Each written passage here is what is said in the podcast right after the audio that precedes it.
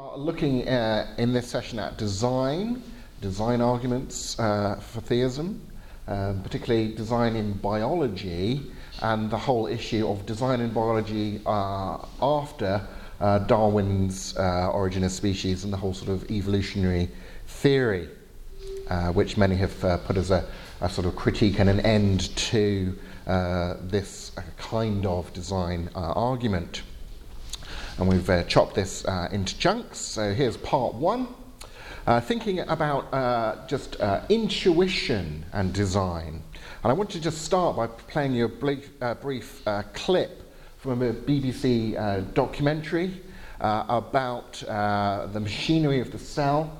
Uh, this documentary uh, is called Our Secret Universe, and this just gives you a, a nice little brief uh, insight into some of the intricacies of the things that we've learnt in the last generation uh, about what's going on inside our, our bodies. Uh, so you look at some wonderful uh, computer uh, graphics of uh, things that are very, very, very small uh, and very, very complicated going on inside ourselves. And the intuitive reaction to seeing those little haulage workers delivering things and so on, the little turbines, is to think, wow, technology, design, yeah? Well, J.P. Moreland and William Lane Craig note that in philosophy, intuitions play a very important role. Intuitions are not infallible, but they are prima facie, on, on the face of it, justified. That is, if one carefully reflects on something and a certain viewpoint intuitively seems to be true, then one is justified in believing that viewpoint in the absence of overriding counter arguments. And of course, those overriding counter arguments, if there are any, will themselves ultimately rely upon alternative intuitions.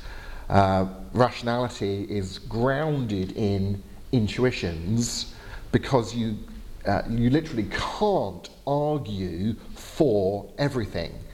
You have to start arguing from somewhere in order to argue to anywhere. So intuitions are key. Uh, British philosopher Richard Swinburne famously talks about how we assign the burden of proof in philosophical discussions with what he calls the, the principle of credulity, that is, the principle of when it's reasonable to just take something on trust. He says it's a basic principle of knowledge called the, the principle of credulity, that we ought to believe that things are as they seem to be until we have evidence that we're mistaken. And he says that's the rational way round to do things. And if you try and do things the, the other way round and you say, I'm not going to, to believe anything until I've been given a reason to believe it, well, then you'll be very, very, very skeptical. H- how would you ever be convinced of anything? Uh, if I give you a reason for believing something, you say, uh, great, but you know, why should I believe that that reason is a reliable reason for believing that conclusion? I, I shouldn't believe anything until I have a reason for believing it. And you get into this kind of infinite regress of having to have reasons for your reasons for your reasons that you could never just never fulfill that demand. So he says trust is fundamental. And another way of thinking of this is if it looks like a duck, then it's reasonable for us to reckon that it's probably a duck until we've got enough uh, evidence or reason to think otherwise.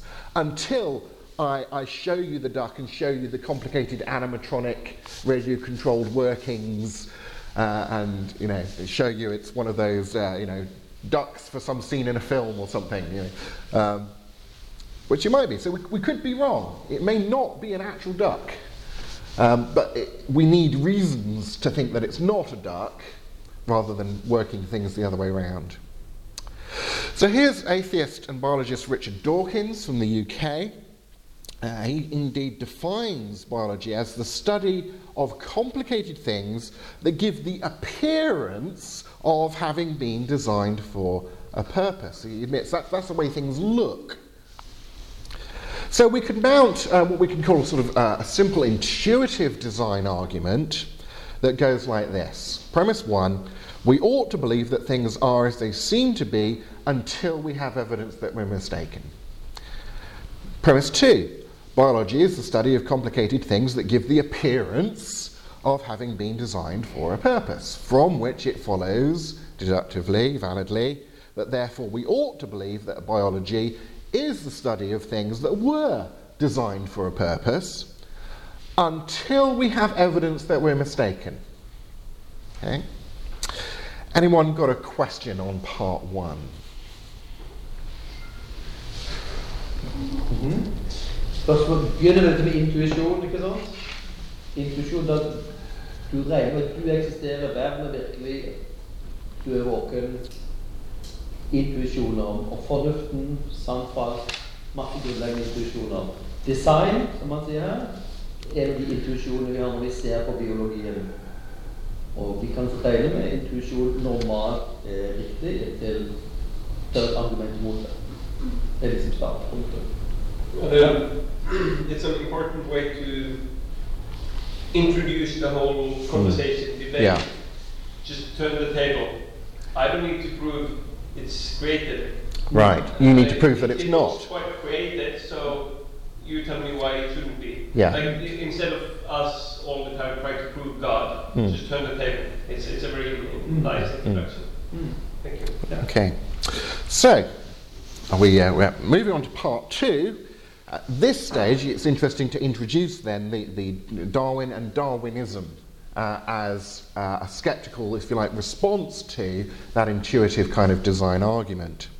So uh, back to Richard Dawkins, who, who claims that Darwin patiently tells us exactly how the, the trick of life, this is a misleading appearance, the trick of life works, the idea of cumulative natural selection is going to come in as the, uh, the sufficient counter evidence to our intuitive impression of design, according to Dar- uh, Darwin and, and Dawkins.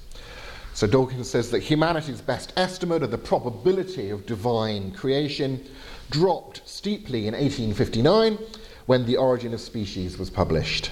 Uh, and it's declined steadily during the subsequent decades as evolution consolidated itself from plausible theory uh, in the 19th century to established fact today, you know, fact uh, of evolution.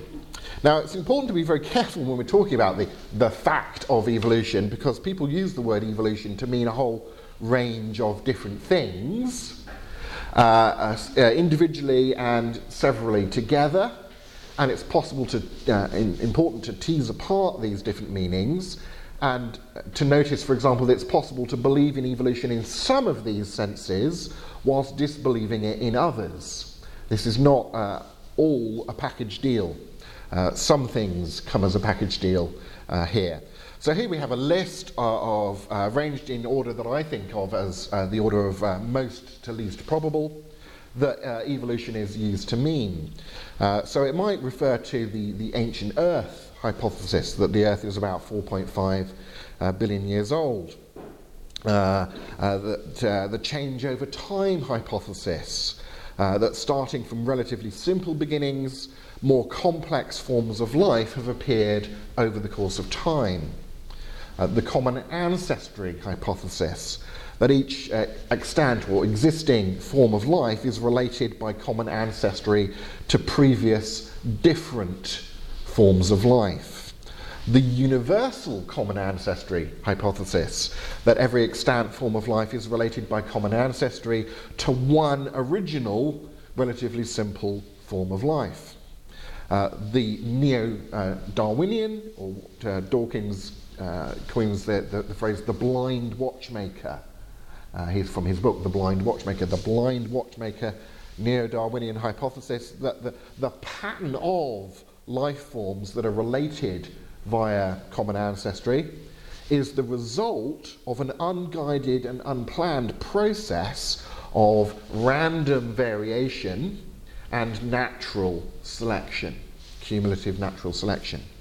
And finally, the naturalistic origins hypothesis that life arose from uh, non living matter by virtue of an unguided and unplanned process uh, of physical chance and or necessity, full stop. So evolution means a lot of different things, some of which can be tied together, but some of which can be teased apart.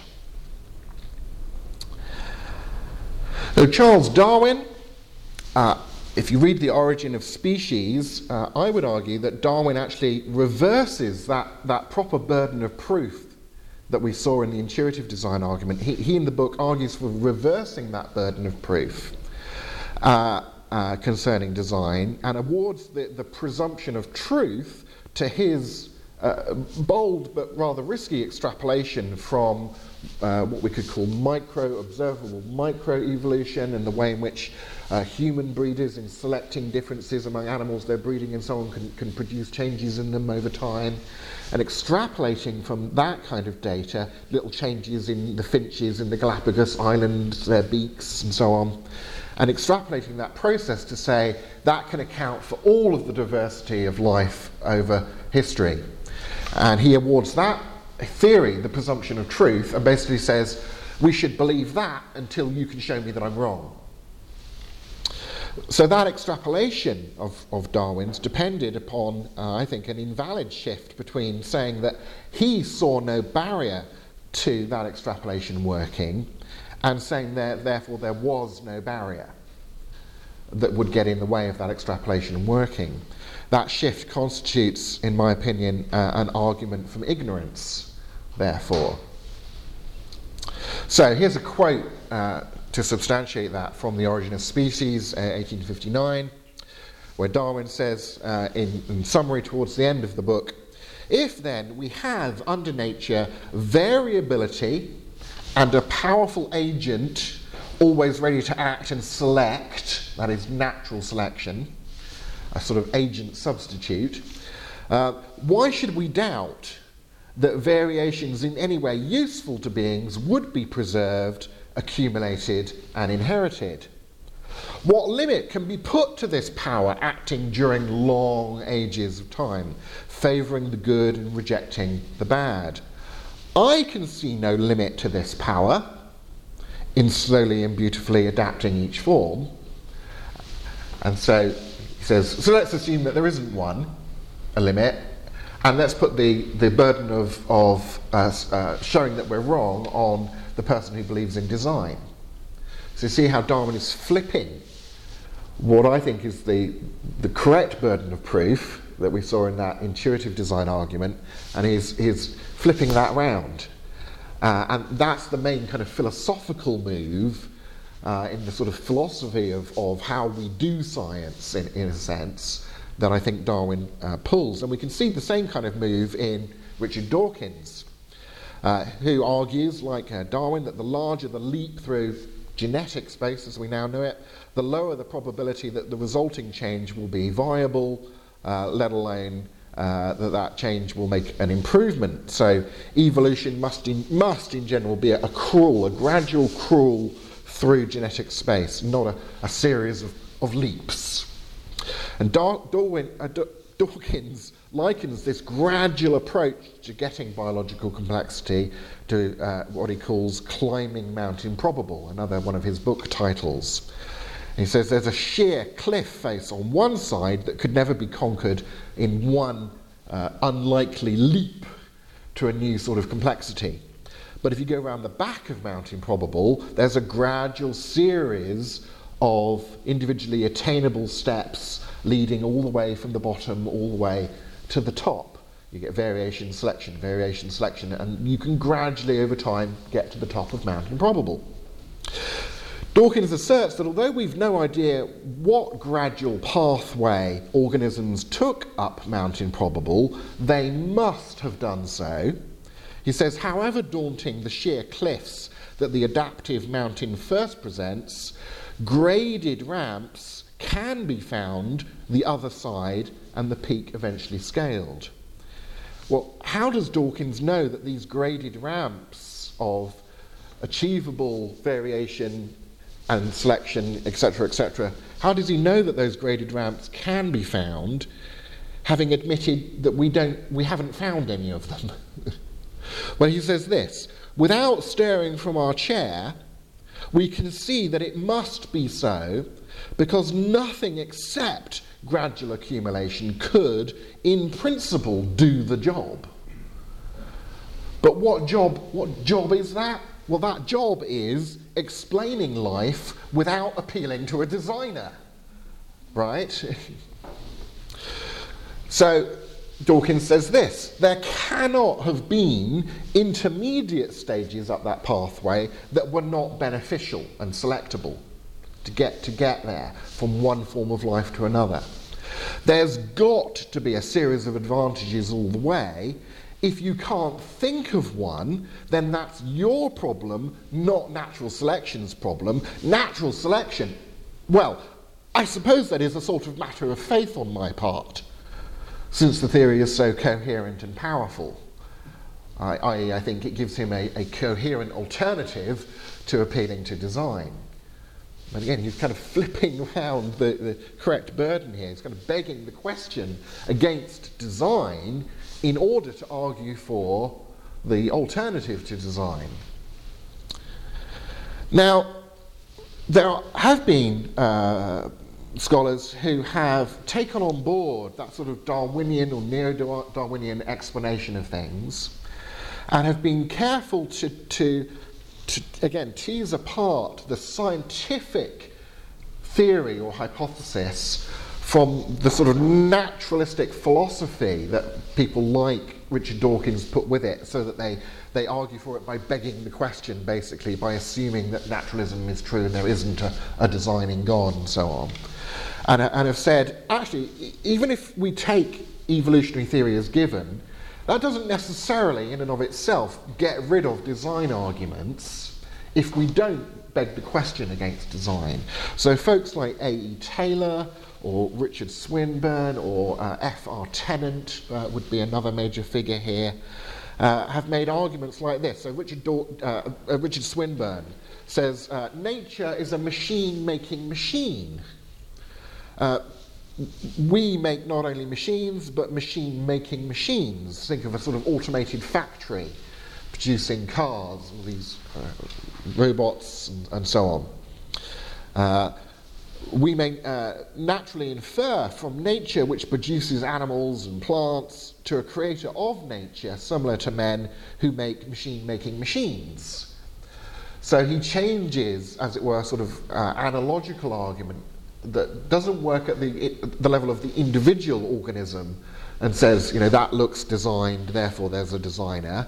It rather looks at the, the, the scientific description of this process of evolution, which, which from non life produces, you know, in all its various senses, produces this whole astonishing gamut of complex life forms on, as far as we know, only this one place in the whole observable universe, uh, and uh, argues by analogy from that whole, whole overall process to say, doesn't that whole process uh, remind you of design in a sense?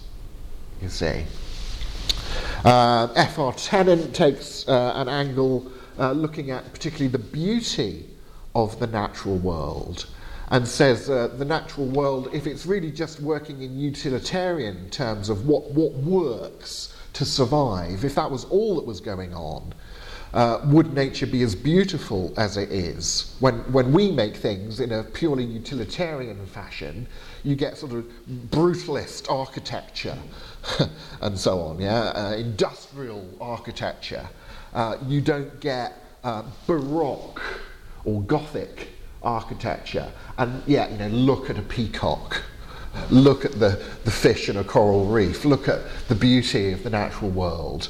Uh, so maybe, yeah, evolution is going on and so on, but maybe there's more going on in order for us to explain uh, something else that, that that process may produce. But how do you know that every variation and so on in that process is happening by unplanned, unguided, random select, you know, random variation and natural selection and so on. That's, that's a philosophical assumption that, that you don't need to make.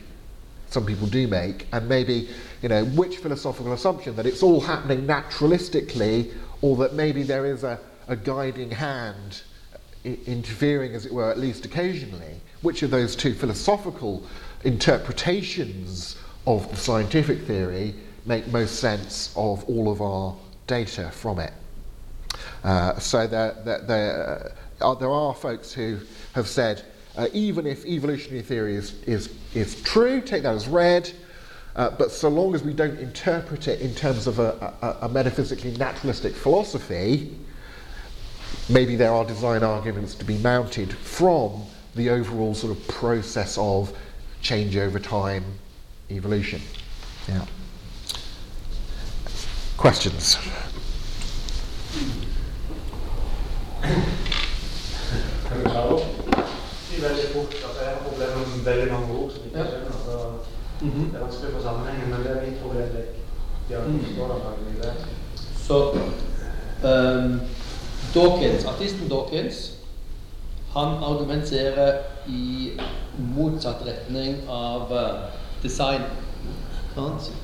Deres argument er på design, se til det designa. Og den designer deg, da. Gud, tenker jeg. Og så er eh, Dawkins sitt Nei, de, evolusjon forklarer alt. Og så viser det seg ja, men det er jo veldig komplisert. Det skal forklare. Derfor kaller man det improbable. Veldig usannsynlig eh, å kunne lage liv fra ikke-liv som er så avansert. sier, ja, det er veldig usannsynlig å ta de ett hopp, men det er mange det er gradvis utvikling. Derfor er det en forklaring. Og så når vi kommer til spørsmålet ja, men hva med alle de der Vi har jo ikke forklaringen i de ulike leddene. Det er der vi må bare tro det. For vi, vi, har ikke forklaringene, men vi må tro fordi teorien ellers er så bra. Ikke sant?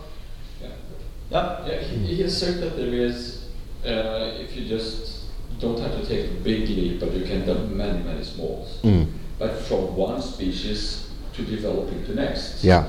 There is there is a terrible leap. How, how does he explain that? There is a how does he explain? for, for, from one species. Yeah. He expects a new species to just come forward somehow. Yes. And you and you even need two at the same time, or the diff, or, or at least when we come up to the level of, of uh, vertebra. Yeah, yeah, yeah. Or oh, the whole the whole complexity since the presumed universal common ancestor of you know first life to all of the variation that we see today and throughout the, the fossil record says what produced that variation from the relatively simple first life is very gradual random changes and natural selection, i.e., if in its environmental situation at the time that random change happened to produce some kind of advantage to the, the organism that had it, it would spread throughout the gene pool of that organism, and gradually organisms would change and divert from each other until they become so different from each other that they're different species, and so different from each other that they're different orders, and, and, and so on. But it's biologically simple to say it isn't that way. Right so. Because I, I, I'm slightly different from my father. Yeah. But I'm still the same species. And if I go a few thousand years back, we have the same genetics. Yeah. So this is this is. Yeah. This is the extrapolation. Yeah. So as you're pointing out, we, we what we can observe, because we, we we can observe things over very limited timescales. Uh, so what Darwin would say is we can observe some change uh, that definitely does happen um, in, say, uh, uh, human breeding of different types of sheep. We want, want a woollier sheep. We, we pick our woolliest sheep and we just make sure that those woolly sheep breed with each other, and then we get slightly woollier sheep, and so on until we have really woolly sheep. it, right. So he's extrapolating from that and saying, what if over enough time, that same process could produce everything. You know, what, what would get in the way of that? And if, let's assume that there's nothing that gets in the way of that until you show me that I'm wrong. That's what, what Darwin and, and Dawkins do. yeah. Cheeky it's cheeky, yes. cheeky. That's right, I was saying, uh, reversing the proper burden of proof, I think. Yeah. Yeah. Yeah, I just enjoyed again the intuition argument, and when you ask why is the nature so beautiful, mm. then if we are just machines making machines, etc., we would uh, intuitively we would uh, expect the, the wall to look like uh, mm. in the Matrix movies where we are all batteries. Yeah, yeah, uh, yeah. In, on our palm the nature is very beautiful. Mm. Everybody accepts that, mm. and then ask the question why. Why? And then yeah. it's to me intuitively. Yeah. Uh, the, the Genesis gives a very nice explanation. We are created in the mm. image mm. of God, and the Creator, who also mm. made the nature. Right. We have the same kind of appeal. a kind of aesthetic sense. Yeah. Yeah. yeah. So we we will uh, find the nature very beautiful yeah. because we are related to the creator mm. of that mm. nature. So yeah, it's very yeah. interesting to uh, maybe you can say something more about that argument. Why yeah, yeah. So um, the, the, sources to go for this are, as I say, F.R. Tennant in his uh, Philosophical Theology, I think it's volume two. Uh, but also, there's a part in, um, in my chapter on design in uh, A Faithful Guide to Philosophy, that looks at uh, an uh, argument that's called the argument from added beauty. That is, a beauty in the natural world that doesn't seem to be there just to serve um, functional uh, uh sort of survival uh, ends, as it were, that, that, that's more beautiful than it needs to be to survive, for survival purposes. Um, and looking at things like thinking of looking at things like the peacock feathers and if you look into the the scientific details of how the colors and patterns are produced on peacock feathers and the amount of information that must be involved in in doing that and so on uh, and, the difficulties of trying to come up with evolutionary explanations uh, of that people people will talk about um, sexual selection in this and say well the female um, uh, peahens uh, prefer the, the male peacocks that have the, the, the most dazzling designs, um, maybe because it's showing that they can af- they're, they're so well they're so fit uh, and uh, strong that they can afford to waste lots of energy producing this beauty that doesn't have a survival value. And so there's a sort of indirect value to them having this, this beauty.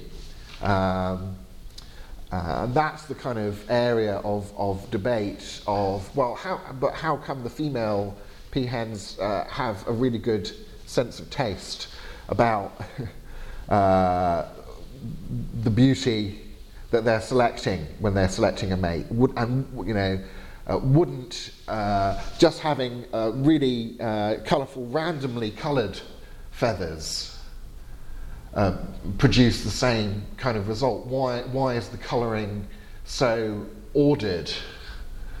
Uh, so, uh, so symmetrical, so etc. etc. Um, and this is that sort of area of argument back and forth uh, about uh, so-called sort of added beauty in nature. So that's the sort of area to look at arguments ab- about beauty, uh, um, sexual selection, and so on. Yeah. Okay. So, part three doubting neo Darwinism. Here's a quote from uh, atheist philosopher Jerry Fodor, who points out that uh, common descent basically could be true, even if adaptationism, that is the blind watchmaker idea, isn't. The classical Darwinist account of evolution as primarily driven by natural selection is in trouble on both conceptual and empirical grounds an appreciable number of perfectly reasonable biologists, by which he means non religious biologists, yeah, perfectly reasonable biologists, are coming to think that the theory of natural selection can no longer be taken for granted. Let's look at just a few, briefly dip our toe into a few of the reasons why that is the case these days. Uh, so there is the, the prediction of gradualism, that, that gradual climb up mount, the back of mountain pro- Mount Improbable versus what we see in the, the fossil record. So, paleontologist Gunter Bechly says that based on the Darwinian narrative, we should expect uh, the, the morphological complexity, the change in how bodies are, uh, to increase gradually in the fossil record. According to Darwinists, and he quotes Dawkins here, evolution not only is a gradual process, as a matter of fact, it has to be a gradual process if it's to do any explanatory work. But the fossil history of animal life gives no evidence that it developed over long periods of time in a gradual way with numerous small steps, as suggested by Charles Darwin and his modern followers. The fossil record contradicts that evolutionary narrative. As the population, uh, field of population genetics and the so called waiting time problem of how long it actually takes for a change in DNA that makes a, a selectable difference to get fixed in a population of animals of a certain size with a certain generation length and so on. You can plug numbers into the mathematics here.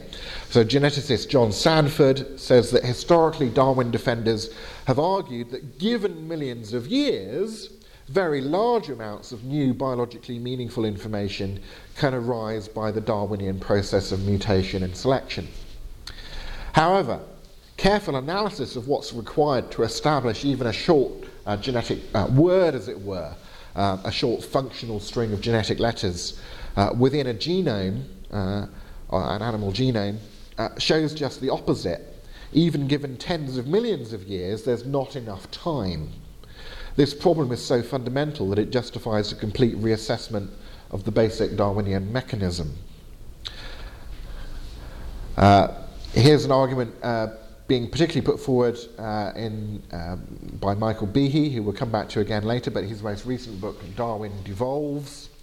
He's arguing that evolution proceeds mainly, that, that, that this process of mutation and natural selection does exist and does work and does make some changes in life, but he, he argues that that process proceeds mainly by damaging or breaking genes, which, uh, perhaps counterintuitively, sometimes helps survival. Uh, so he gives an example of saying, you know, uh, if what was really important in your circumstances were getting your car to go fast to get somewhere, then it might be really advantageous to pull out all the seats, take the doors off, take out the windscreen and throw them away because that will make the car lighter and so it will go quicker. Uh, and so, you know, it'll get away uh, from uh, the bandits who are chasing you or whatever. Uh, so it'll help your survival. But then, of course, you'll have a car that doesn't have seats or doors or windscreen or so on. So breaking things can often help survival, but that's breaking things rather than producing new types of thing. Yeah? So, uh, the mechanism, the Darwinian mechanism, pr- promotes the rapid loss of genetic information. Uh, and he argues that laboratory experiments, field research, theoretical studies, all forcefully indicate that as a result, random mutation and natural selection make evolution self limiting as to how much change it can produce. So, here is here is coming up to Darwin and saying, well, you know, here is one of those reasons why you're, you're wrong to assume that there's nothing that gets in the way of that extrapolation from small scale changes to all of the changes over, over history. Yeah, someone had a hand up. Yep, okay, thank you. Uh, so Behe argues that the, the, blind watchmaker process can, can drive modifications, he thinks, maybe at the level of, of species and genus, but not at higher uh, taxonomic levels like orders and classes and, and phylum. There's the whole issue recently uh, in discussion of epigenetic or beyond genetic, the genome information in organisms. So Stephen Meyer points out the information in DNA is necessary but not sufficient to build whole, organisms. DNA contains program information for producing those strings of, of amino acids that fold proteins that fold to make those little machines that we saw in the cell but they do not, DNA does not contain the blueprint for making a tortoise or a snail or a cow or whatever. Uh, so DNA is necessary but not sufficient to build whole organisms. DNA sequences can mutate indefinitely and still not produce new body plans. Um, consequently, the mechanism of natural selection acting on random variations in DNA, the whole uh, neo Darwinian uh, idea that this is the central driver of evolution, uh, he says, cannot in principle generate the epigenetic information necessary to produce a new body plan. So back to Jerry Fodor and, and his co author with a fantastic Italian name that I'm not even going to try and pronounce uh, in their book, What Darwin Got Wrong. Uh, remember, uh, they say, we don't know what the mechanism of evolution is as far as we can make out, nobody knows exactly how phenotypes, different basic types of animal body plan and so on, uh, evolve. And another atheist, atheist Thomas Nagel, in his book Mind and Cosmos, uh, points out uh, when it comes to the origin of life, he says the origin of life remains uh, given what we, we now know about the, the, the size, the extreme specificity of all that functional precision of the genetic information and material there, he says it remains a mystery, an event to which no significant probability can be assigned on the basis of what we know about the laws of physics and chemistry. Uh, so, someone like Dawkins appe- a- uh, appealing to Darwinian, you know, neo Darwinian theory to explain away the appearance of design in life, in a sense, you could say, well, that's irrelevant to this basic question of how, well, how do you have anything living capable of undergoing change by evolution, by natural selection, in the first place? You can't explain the origin of something capable of evolving by natural selection by appealing to the process of natural selection because that process of the Darwinian blind watchmaker process can't take place until you have an organism that that reproduces with changes, with variation that's able to be selected. So another quote from an atheist philosopher of science, Bradley Monton, points out that Darwinian evolution only comes into play once life already exists. Darwinian evolution doesn't explain or even claim, even purport to explain, how life came to arise in the first place.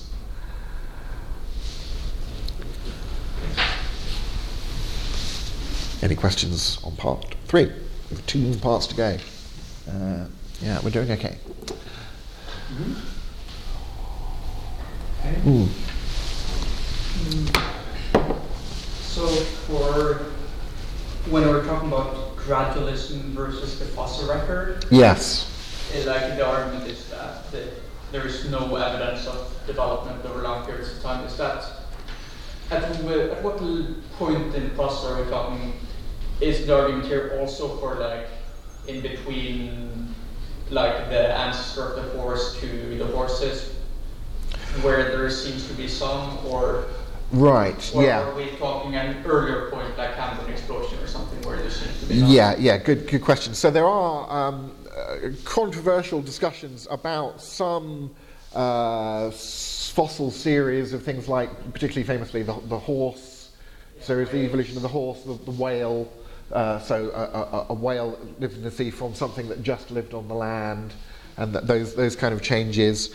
Um, but I, th- I, think the argument here would simply be that uh, uh, at, a, at, a, general overview level, um, as um, you know, atheists like Stephen Jay Gould uh, back in the oh, 70s yeah, yeah. Was, was, sort of arguing when he came up with his theory of punctuated yeah, equilibrium, saying what the fossil record shows is you get relatively, in, in, you know, in geological time terms, relatively quick bursts of origin of new types of animals and then long periods where things just stay the same, stasis, and some things die off, and then you get a new burst of variation. So yeah, things like uh, the Cambrian explosion, but there have been a number of those kind of explosive origins of lots of variation in a very short, geologically speaking, moment of time, uh, and not what you would have predicted from what Darwin says about everything has to work through this very gradual accumulation of little changes, gradually, gradually adding up and gradually diverging,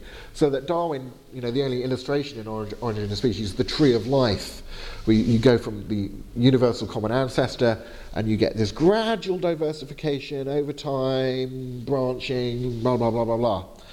What the fossil record seems to show is you, you know, you have, a few, uh, we can see a few forms of relatively simple life, and then, woof, lots of changes, and then boom, and boom. Um, and, and, so that's as a sort of macro uh, level. So I don't think it, it, necessarily needs to get into discussions about uh, those sort of controversial fossil uh, series uh, uh, at that level of could this kind of mammal turn into that kind of mammal, yeah. kind of thing. Um, we can, we can talk at a broader uh, level of that, of the argument still doesn't really seem to fit what you would have predicted from, from the theory, yeah. Uh, and so Stephen Jay Gould, who I mentioned, was a, a, an atheist paleontologist from the States.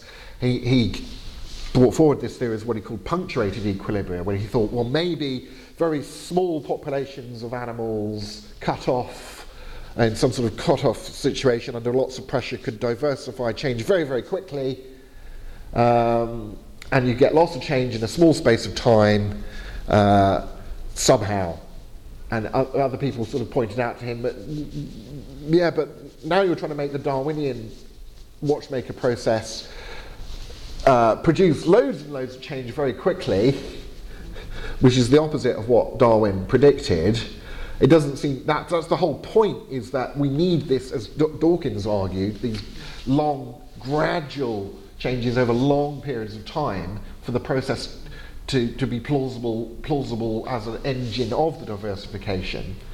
So you can either make the theory fit the fossil record as Jay Gould did, but then have, have a very implausible account of how you get that, the, the, the bursts of diversification when you try and attribute it to a blind watchmaker process. Or you can say well, maybe it's not a blind watchmaker, but we can have a theory that fits the fossil record more. I, I, I guess that's what I would argue, Yeah. Så, det, dette er jo ganske avanserte diskusjoner som det er utfordrende å henge med på, som du ikke blir er i biologien eller filosofien. Men det er store spørsmål, og dere ser her at, eh, at her er det mange ulike argumenter. Men det som man ofte antar som en selvfølge, at evolusjon har forklart alt, det er jo en overtro. Det er så mye spørsmål til evolusjon som ikke betyr at alt ved evolusjon er ramlet sammen. Sant? Men at det er ikke alt som er forklart her. Og, og Merte, vi forholder oss til det første Mosebok. Eh, her det er kun designspørsmålet og eh, om, i hvilken grad evolusjonsteorien forklarer nok eller alt. Ehm, og, og, og, om det kan brukes som argument for Guds eksistens. Jeg, jeg, tror, jeg tror vi trenger å gå videre litt nå, så tar vi noen spørsmål seinere. Vi nærmer oss jo også litt eh, pausetid. yes. Press on. Yeah. Okay. So now uh, looking at the whole subject uh, of intelligent design theory, um, arose particularly since the bless you uh, late uh, sort of mid late to 80s. Uh, the theory of intelligent design, as Meyer defines it here, uh, it's just a theory that holds that there are, there are telltale features of living systems uh, and the universe at large that are best explained by an intelligent cause rather than an unintelligent one. Uh, the theory doesn't challenge the idea of evolution defined as change over time or even common ancestry necessarily, but it does dispute Darwin's idea that the, the cause of biological change is wholly blind and undirected processes. So, intelligent design theory uh, consists of three core claims uh, and an implication, a fourth claim, which are really kind of the core of intelligent design. The idea that we have empirical evidence uh, in the natural world that passes one or more reliable tests and criteria for inferring when something really is the product of design. And if, if you've got those two things, it follows that uh, we have, uh, they would claim, a scientific inference to design as the best explanation of that evidence. And an implication of that is that merely naturalistic explanations don't adequately explain the whole range of data uh, that we know about from the, from the natural world. Now, this implication uh, is a necessary but not a sufficient condition of intelligent design uh, which is not, not an invalid argument from ignorance. It's an argument from uh, knowledge. And we can really leave aside, for our purposes, the whole debate about whether or not intelligent design theory is legitimately a scientific theory, uh, because as atheist Thomas Nagel again points out, a purely semantic or linguistic classification of a hypothesis or its denial as belonging or not to science is of limited interest to anyone who wants to know whether the hypothesis is true or false. Uh, and of course, uh, arguments and conclusions can be true uh, and rational and so on, even if they're not scientific, because science is not the only way to know. Uh, that's the whole discussion about scientism. Um, but you know, so uh, I go with uh, Nagel here, and I, I, would just simply argue that if you ended up thinking that intelligent design theory was true, it would be just really awkward to deny it the name of being science, because then you know what what do you do? Say no, this intelligent design stuff it's true. But it, we must classify it as theology or philosophy or something, and so what we need to do is transfer loads of money from the biology department to the philosophy department in order to uh, know uh, how the biological world uh, really works, uh, really has, has come about, and so on. Um, clearly not. You want the biologists to, to be doing the work. So, let's look at detecting design and then a few illustrations of applying that uh, test to some things in nature. Reliable design detection criteria, uh, various ones are put forward. I'm going to uh, c- concentrate on one. So here's Bill Craig talking about uh, as a basis for a design inference. Uh, in addition to high improbability or complexity, uh, there also needs to be a conformity to an independently given pattern.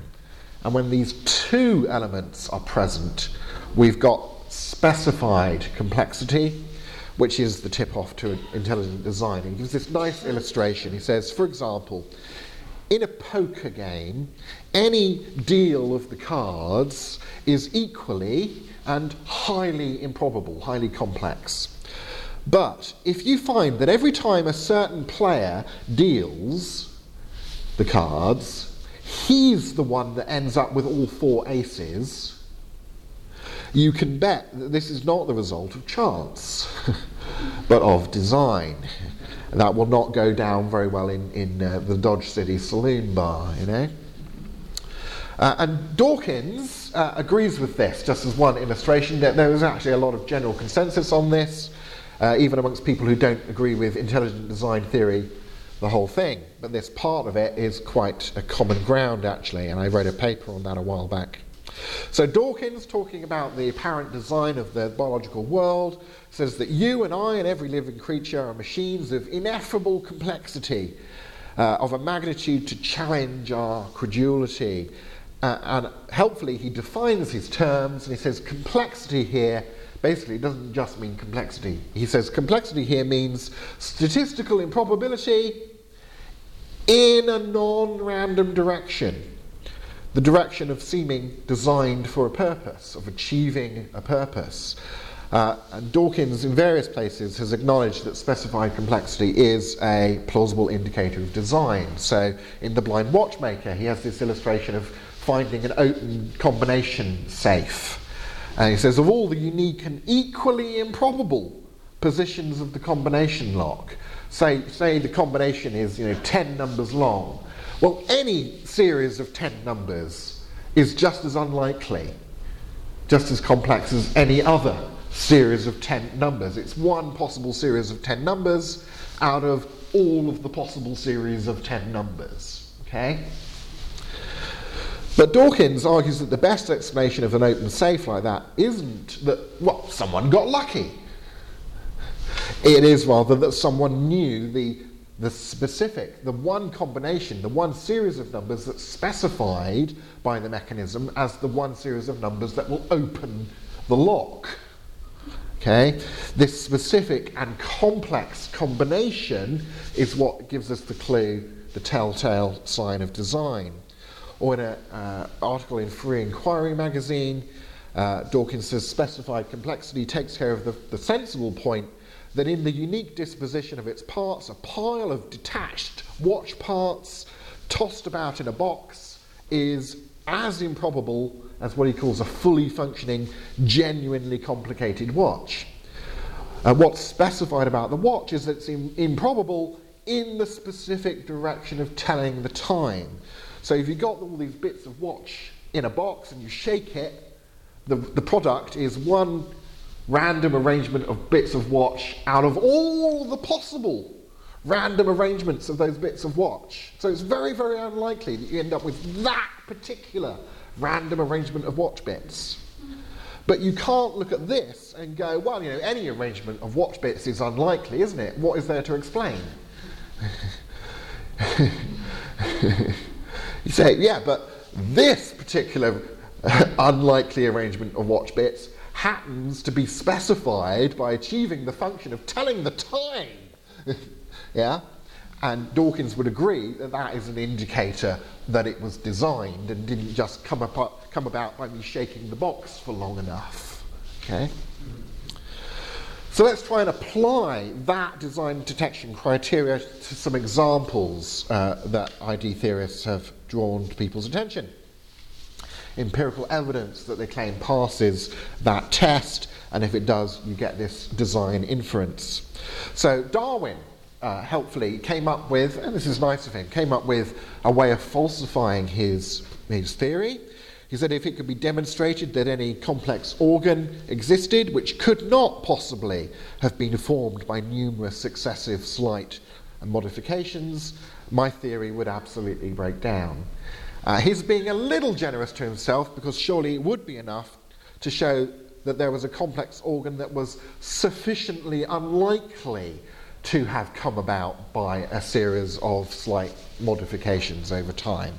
And uh, Michael Behe, famously in his first book, Darwin's Black Box, pointed to some examples that we now know of, he thinks, uh, through our discovery of these molecular machines inside the cell and so on, uh, that, uh, that meet that kind of criterion. Uh, systems uh, that are, he calls them, irreducibly complex. That is, a, a single system composed of several multiple well matched parts that interact together to produce a basic function where if you took one of the parts away, the system stops achieving that function. Uh, other people have tinkered with the definition in more philosophical terms since, but you get the, the general idea. If I show you this uh, diagram and, and, pictures of a little uh, rotary motor uh, that some bacteria use to swim around with, called the bacterial flagellum. Uh, he puts this forward as one of his examples, and he says irreducibly complex systems like this he says, can't evolve what he calls directly through uh, a series of slight successive modifications, because by definition, any direct precursor to that functioning system that was missing one of the parts, by definition, it wouldn't be achieving the function because you need all of the parts there. You know, you can't have an outboard motor that works without a paddle, without an engine, without a connection from the engine to make the paddle go round, etc. But that doesn't mean it couldn't have evolved indirectly, that you couldn't have things that shifted their function over time as they gradually evolved and ended up as an outboard motor.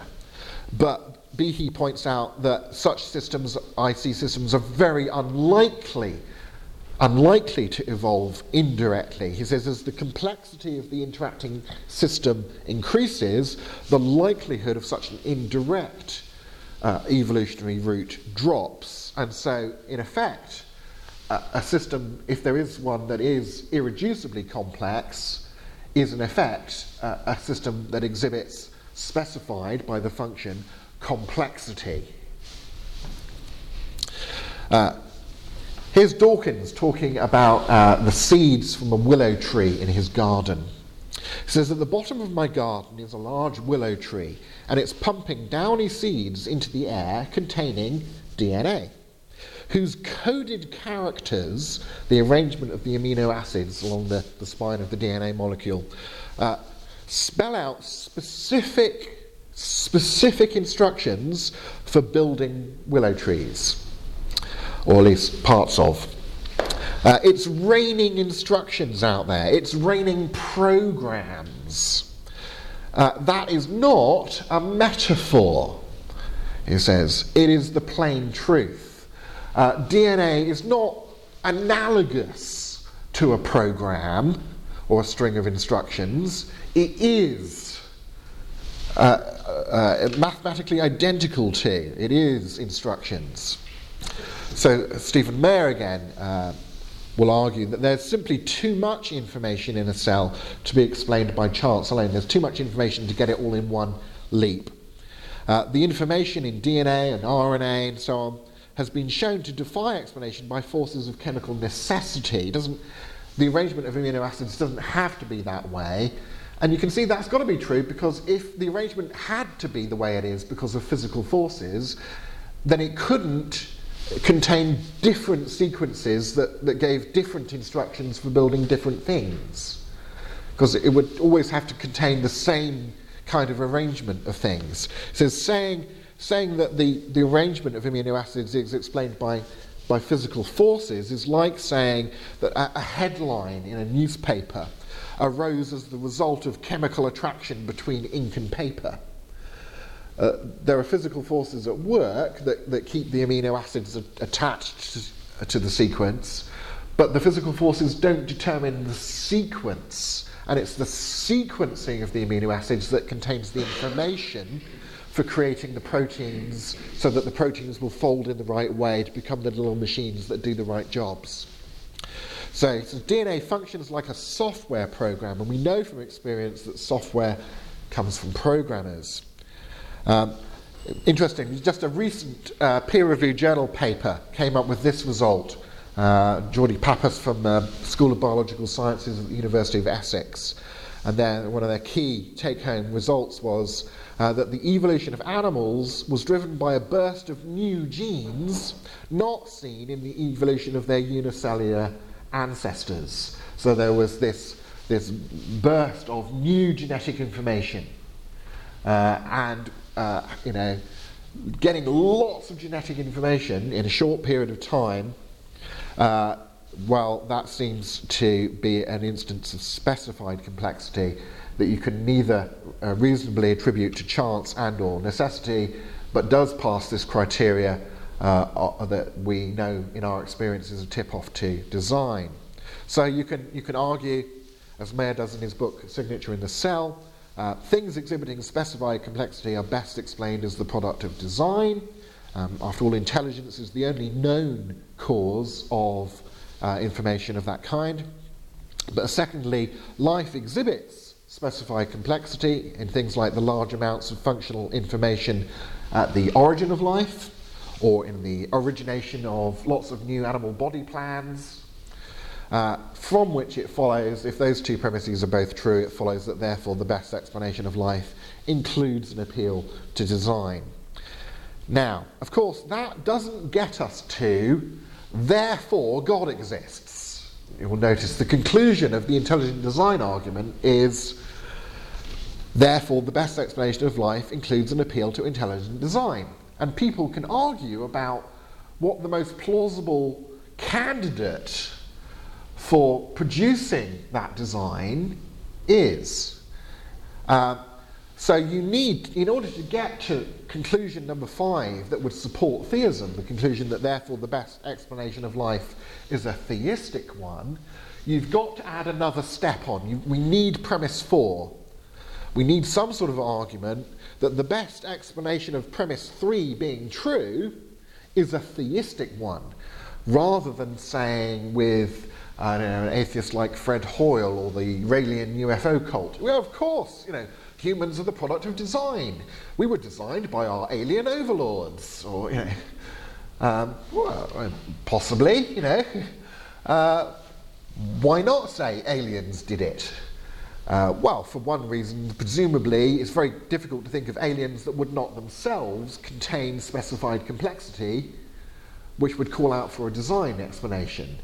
Um, how do you stop that kind of infinite regress of explanations, something that will tie in with your discussion of the sort of cosmological argument earlier? How do you stop an infinite regress? Well, you need some kind of designer that does not itself require design. Now, that starts sounding a bit more like the, the theistic idea of God, doesn't it? You see, and you could argue the theistic idea of God is a simpler explanation than, say, appealing to multiple gods or to aliens or whatever. You could say it's an explanation that has other arguments in its favour. We've already got the Kalam cosmological argument pointing to a transcendent creator. Uh, so um, that makes it more plausible to see this as, as adding to the overall sort of cumulative case of data that is overall best explained in a cumulative case by appealing to a theistic worldview uh, to explain everything that we think we know about reality and so on. So, intelligent design is concerned with one to three. When we want to plug that into natural theology, philosophy of religion, and so on, we, we need to do uh, step four to five on the end there to, to get us to a theistic conclusion.